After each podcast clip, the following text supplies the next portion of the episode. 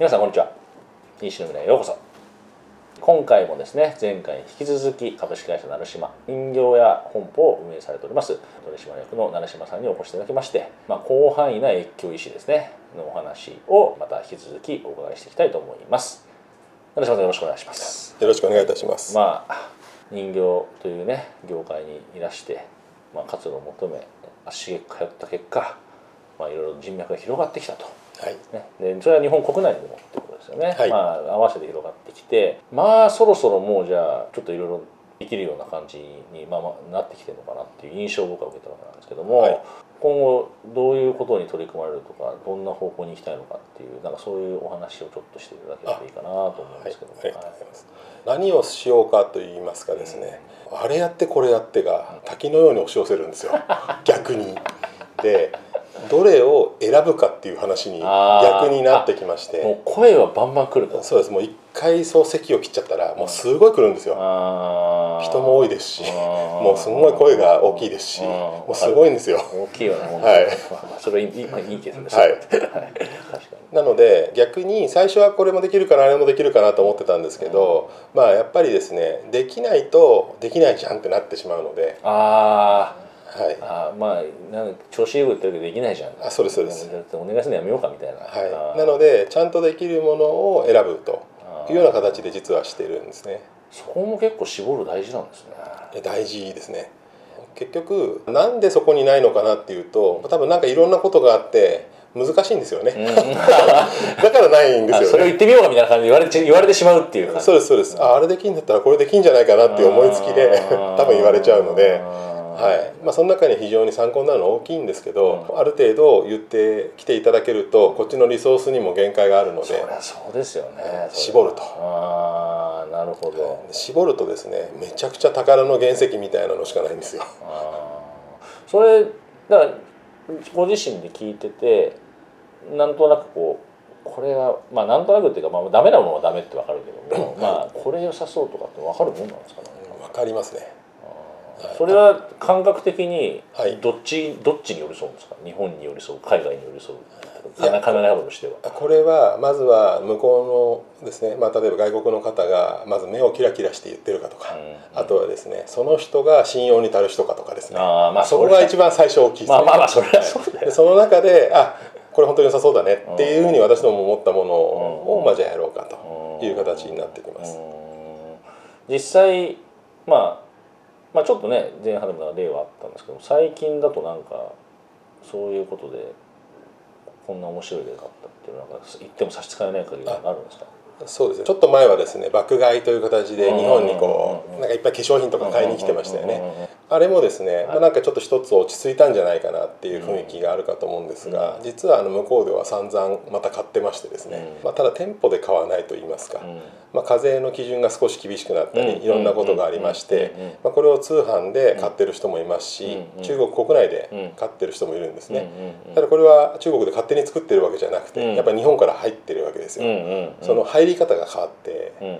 るんですね。うん。でそれは入り方によって関税が変わったり、うん。課税が変わったりですね、いろんなことがしますもんうん。で、で中国側としても外国で買うより国内内需にした方が税金が取れるというところもあって、うん。まあ、そこら辺をうまくやれるところは非常に伸ばしていると、なるほど。欲しいものはそんな変わってないんですよね、例えばお米なんかも向こうでも非常に人気がありまして、例えば中国でも深センのスーパーなんか行きますと、もう70種類とか80種類日本のお米並んでるんですけど、まあ大体1キロ1200円とか1500円とか。おちょっと私でもちょっ5倍ぐらい。と買うの迷うぐらい5倍ぐらいでするんですが、まあ、それでも売れてるんですね。ただ食べるとですねそこまで美味しくないんですよね、ーまあ、多分何らかのことがあってあの すごい高い値段になってるんですけど。何らかのことが。はい、ただこれがですね例えば私どもも15年通販やってきてますけれども日本もですね例えば私どもは茨城におりまして、茨城で全国にもともと物を売るなんていうのは私が高校大学生の頃は考えつかなかったんですね。あーそうですよね。それは事実そうですよね。全国に売るのは大きな会社がすることで、まあ、中小の会社がですね関東地方全域に売るなんてことも考えないですし、日本全域なんかありえないですよね。ここら辺で、まあ、通販をこうずっとやってきて、まあ、ただ今人口が減ったりなんとかでですねなんとなくこう閉塞感がちょっともやもやしてきたりですね。それはもう皆さん多分感じてらっしゃるところだと思いますよね,、はい、なんかそういう状況でですね、もしかしたらこの通販みたいな仕組みをですね、日本全国に我々茨城県だったものが広げたように、それが世界に広げれたらどうかなっていうような構想を今こうチームを組んでやり始めておりまして。そうなんですか。はいまあでも本当にね地方のお店が e コマース、まあ、ウェブを使うことによって販路が広がりこれで日本全国に売れるようになったけど、はい、でも確かおっしゃる通り人口が減ってきてて、まあ、これはもう紛れもない事実ですからね、はい、これに関しては。もう誰もが否定できない事実で。まあ、って言った時には日本だけじゃっていうふうに思うのは誰でも分かるんですが、ね、誰でも分かるんですけど、はいね、先ほどの話も話してもこと中小企業においてはそこはまあハードルが高いと、はい、いうものをやりやすくする。あそうしたいやりやすくしたい。そうですね。やりやすくしたいしその今座組をみんなでこうやれるように今取り組んでおりまして、まあ一番分かりやすく言えば、まあ、先ほどの例で見ますと、まあ、5倍とか6倍とかですね。お米を日本の米欲しいと思ってもなんか知らないですけど向こうで買うとすごい高くなっちゃうんですよね。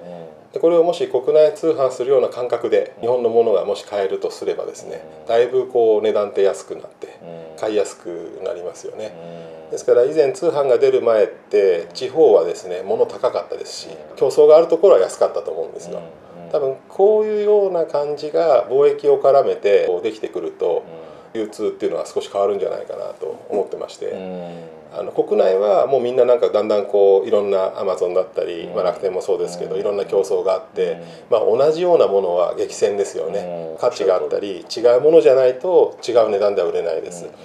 で皆さん努力されるので大体見たことある商品なんですよね。でも海外に持っていくと全く見たことない商品なんですよね。ちょっと分かんないからそんなにいいよっていうなら使ってみようみたいな。でよかったら使っちゃうんですよね。なのでこう見たことない商品なので、まあ、プライシングも違うし、まあ、ニーズも違うんですけども、まあ、それがはまる可能性があってですね。とはいえ高すぎたらなかなか手が出ないっていうところが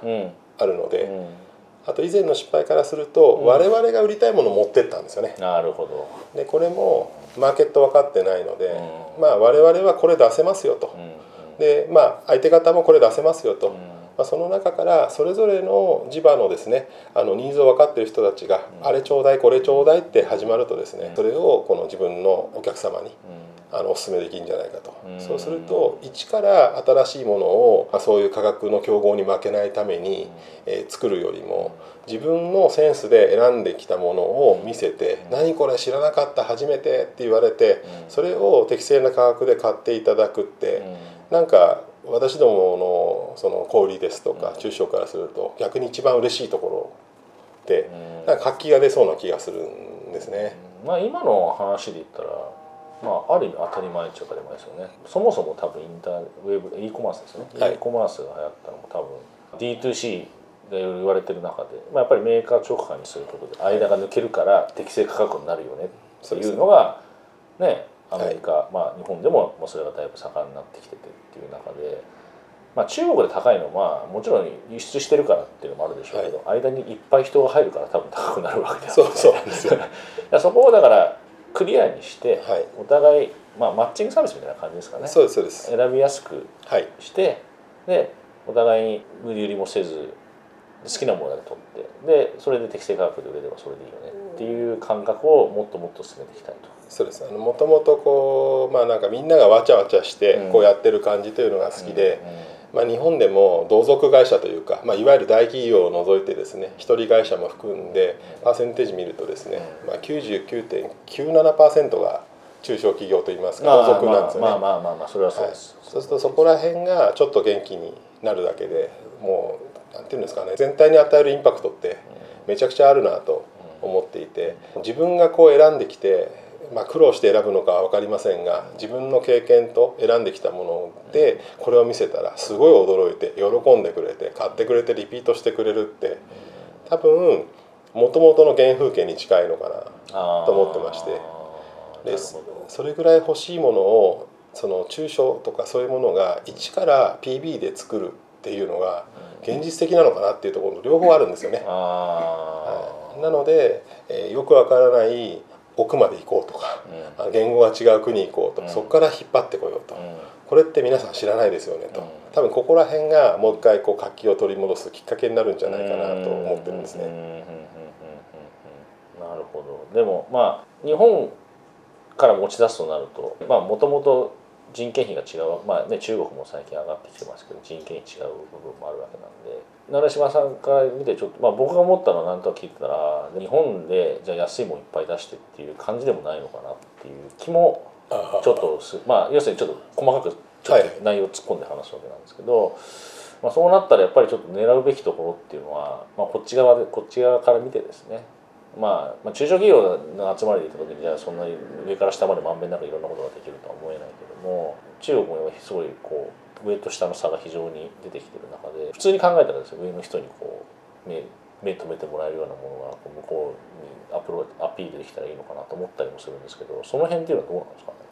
まあ、そうですね。まあどこの人にあるかっていうのはあんまこっち側で選ぶようにはしなくて向こうからこういうのが欲しい中で、あこれできそうだなっていう先ほど言ったようなところが一番大きいんですね。ほどなるほどなるほど。で一個ちょっと私が前考えててちょっと私の考えでもともとこれはなくてうん。びっくりしたことが一個ありましてうんうんうん私こうあの電動のキックボードみたいのが好きでうんうんうんでこう何個か輸入してたんですね。うんうんで日本ですと道路交通法でうんうんうん。あんま勝手に走っちゃいけないうんうんうんうんんですねでもこれをですね彼らがクラウドファンディングとか作ってるんですけど私が考えた方がもっとよくできそうなんですよ。勝手な意見ですけど。でその時にでも日本で売ろうとすると法律がいろいろあるんですね、ああそうなんだなと思ってたんですが、えーそれをアジアの方に聞いたらあなたが考えて他の国でクラウドファンディングすればいいじゃないって言われたんですよね。なんであそういう座組があるんだなとなるほど。つまり日本人が全部製品を作る売るじゃなくてもそこになんかアシストしてあげることで実はそこにない価値っていうのがありまして、まあ、それがなんかチームっぽいなと思ったんですよね。なるほど。まあわかりました。なんか一人でやったら難しいけどお互い手を組んでみんなでやったらいろんなことできそうだよねっていう感じですかね、そうなんですよね、うん、今のでも確かにこっちがなんか向こうのクラウドファンディング出るってあんまり確かにイメージなかった。僕もないですね。なかったですねあんまり正直。そうなんでも欲しい人がいていいもんができてそれを応援したい人がいれば成立しちゃうので確かにあんま関係ないなと思ったんですよ。うんうんうん。それややってみたのさちなみにいやまだやってない。です。はい。さすがに。はい。うん。まあ、ただそういういろいろなアイデアをいただくと実はあのちょっと閉塞感があったりあこれちょっとどうなのかなって思ってたのがちょっと違う見え方が出てくると。ぱあれですね。なんか僕自分たちの常識を外さないとダメですね。いやそう思うんですよね。それは海外の人と話してまあねさっきも言いましたけどやっぱり特にアジアの中でも中国の方々が分かりやすいからあれだけども僕はすごい合理的だと思ってるんですよね。向こうの方々は全てにおいて、まあ、自分が便利になるんだったらいいじゃんとか、ね、自分のためになるんだったらいいじゃないっていう。感じだけど日本の場合だとやっぱりちょっとねそういう部分に行った時にはちょっとそこに関しては一歩足を踏み出せない部分っていうのも結構あ結構多いのかなと思う中そうで。ね。うん、まああんまり言えないけどもじゃあ外出てくるんだったらやっぱり常識を外していかないとついていけないし逆に言えば向こうでも僕たちも伸び伸びできない部分っていうのがやっぱあるのかなっていうのはちょっと今お話聞いててすごい感じちゃいましたね っていうっていう感じですよね多分ね。あの一回すごい驚いたのはなんか新しくこう新事業をやろうとしてる3人のですね20中ほどぐらいの若者がいましてうん。1人はハーバードに勉強しに行って戻ってきてる。うん。まあ、これなんかウミガメ族とかよく言うらしいんですがこれが3人でやろうって言ってですね明日から寝ないで3年後に上場だって始まるんですよ。で給料ゼロっていうんですよ。うんでみんなで株分けようと。うんうんうん。でこんなことがですね目の前で「おお」とか言って起きてるんですねわこれはむ難しいなと。我々のマインドではなかなかこれは難しいなと思いましてですね。まあでもですね戦うんじゃなくて、うん。そこでこう強調できればうん。実は面白いなっていうところがありまして、はい。彼らは例えば若すぎてじゃあ今度違うところで挫折するかもしれないですよね、まあ、その時にじゃあこここうしたらっていうのがもしアシストできて、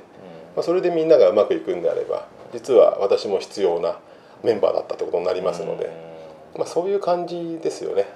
いやすごくよくわかりました、まあ、だからかいつまんで言うとお互いにやっぱりその違う土地にビジネスするっていうのは大変だからやっぱりそこを手を組んで